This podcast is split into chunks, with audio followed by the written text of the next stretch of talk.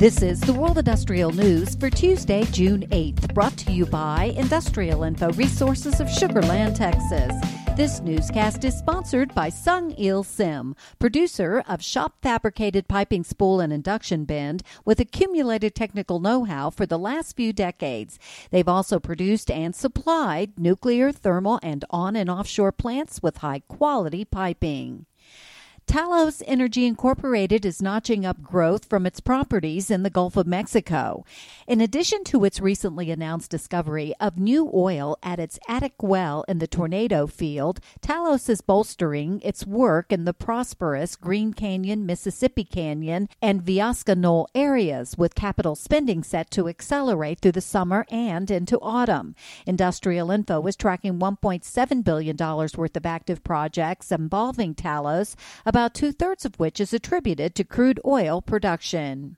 The staff of the Georgia Public Service Commission is scheduled to file testimony on Monday relating to the recent delay in bringing Vogtle Unit 3 into commercial operations. Georgia Power had been planning on bringing the 1.1 gigawatt nuclear plant online by late in 2021, but in recent regulatory filings, utility officials said April 2022 was a more realistic date for Unit 3 to begin operating. The two new units being construction at the Vogtle station are billions of dollars over budget and years late in coming into service. Planned maintenance turnaround activity for North America in 2021 will slightly increase over the previous year by roughly 2% to 589 offline events, with gains in total offline activity in Mexico and U.S. And plans for Ireland's first green hydrogen facility have been announced for the Cork Harbour area by new energy company EIH2.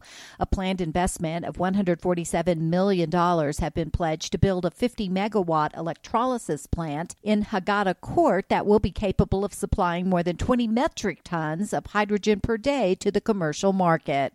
For details on these and other breaking news, read the full stories at www.industrialinfo.com.